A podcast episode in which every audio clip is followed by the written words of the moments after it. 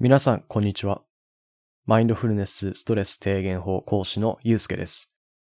いつも私のマインドフルネス瞑想の音声をお聞きいただきありがとうございます。今回は、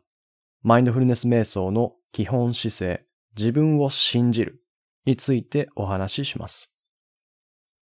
マインドフルネス瞑想法を正しく行うためには必ず知っておくべき姿勢です。マインドフルネスで言う自分を信じるとは、今この瞬間に自分の心と体が発する声にしっかりと耳を傾けるということです。すごくカジュアルな言い方をすると、自分の感覚を信じるということです。マインドフルネス瞑想には様々な瞑想法がありますが、それぞれの目的は共通しています。それは自分に何が起こっているかを正確に認識するということです。自分の体が今この瞬間どう感じているか、どう反応しているか、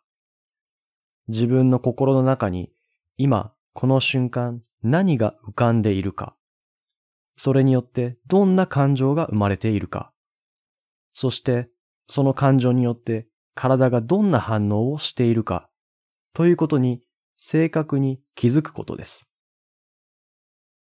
マインドフルネス瞑想を行う人の中には、先生の考え方や言うことを頭から信じ込み、自分の直感や感覚を無視してしまう人がいます。これは特に動きの瞑想であるヨガの最中によく起こりやすいのですが、そのような態度でヨガを実践していると、結果的に自分の体に無理をかけて体を壊すことになってしまいます。瞑想とは本来自分自身がどう感じるかを知るために行うものなので、自分の外に基準や尺度を求めることは瞑想の姿勢に反しています。一つ悪い例として私の話を紹介したいと思います。まさに私がヨガを始めた当初にこの経験をしました。あるヨガのクラスに参加した時に先生がとっているポーズを見て自分もあのポーズを正確に行わないといけないんだと思い、できる限り手本通りに真似しようとしました。当然、何年もヨガを行っている先生と初心者の私が同じようにできるわけはなかったのですが、変に負けず嫌いで完璧主義だった私は、なぜか競争心を持って必死になってしまいました。すると、案の定、手首と股関節を痛めてしまい、そこからしばらくヨガができなくなってしまいました。その後、自分がその時に何を行っていたのか気づきました。自分の外のことにばかり意識を向けていて、体の感覚や自分がどう感じているかに意識が向いていなかったんです。自分の体が発する声に耳を傾けていなかったために、自分の体ができる範囲以上のことを無理に行ってしまい、体を痛めてしまいました。この経験から自分を信じることの重要性を学び、ヨガやその他の瞑想法に取り組む姿勢が変わりました。と、話はここで終わりではありません。自分の感覚を信じるという姿勢を培ったことで、瞑想の最中だけではなく、私の日常生活にも変化が現れました。様々な変化がありましたが、今回はその中から一つ紹介します。その変化とは、カフェイン入りの飲料を飲まなくなったことです。私はマインドフルネス瞑想を行う前から日常的に胃がムカムカして胸焼けのような状態になり気分が下がることがありました。当時はなぜそうなるのかわからず、ああ、またこの感じか、しんどいな、と思うだけでした。そこからマインドフルネス瞑想に出会い、自分の感覚に意識を向けることを学んだ結果、自分の体の感覚をより鋭く認知できるようになりました。すると、例えば自分が口にする食べ物が体にどんな影響を与えているのかが明確にわかるようになってきました。そこで初めて定期的な胃のムカつきがコーヒーや紅茶を飲んだ後にしか起こらないということに気づきました。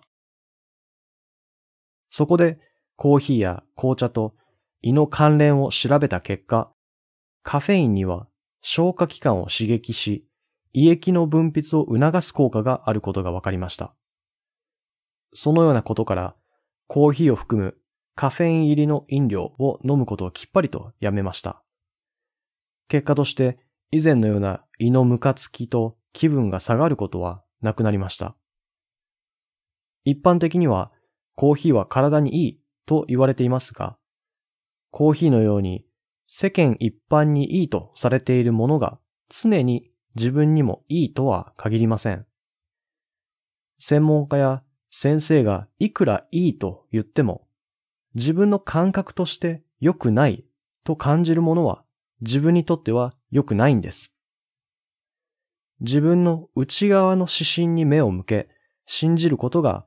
結局自分を一番助けてくれるんです。マインドフルネスストレス低減法の創設者であるジョン・カバット・ジンは著書で次のように述べています。あなたは誰かのようになることはできません。人はより自分らしくなることしかできないのです。そして、瞑想というのは、より自分に近づくために行うものなのです。あなたが瞑想を行うとき、また日々の生活の中でも自分の感覚をできる限り信じましょう。もし自分の感覚を信じることがわからないと思うのであれば、マインドフルネス瞑想を強くお勧めします。なぜなら、マインドフルネス瞑想は感覚を研ぎ澄ますトレーニングだからです。行えば行うほど徐々に研ぎ澄まされていきます。無理せず自分のペースでいいので、マインドフルネス瞑想を行いましょう。ということで、今回はマインドフルネス瞑想の基本姿勢、自分を信じるについてお話ししました。私のポッドキャストでは、このようにマインドフルネスに関する実践的なアドバイスやマインドフルネスの考え方、そして実践するためのマインドフルネス瞑想の音声を配信しています。興味があれば、ぜひ私の音声でマインドフルネス瞑想を行ってみてください。それではまた次の音声でお会いしましょう。マインドフルネスストレス低減法講師のゆうすけでした。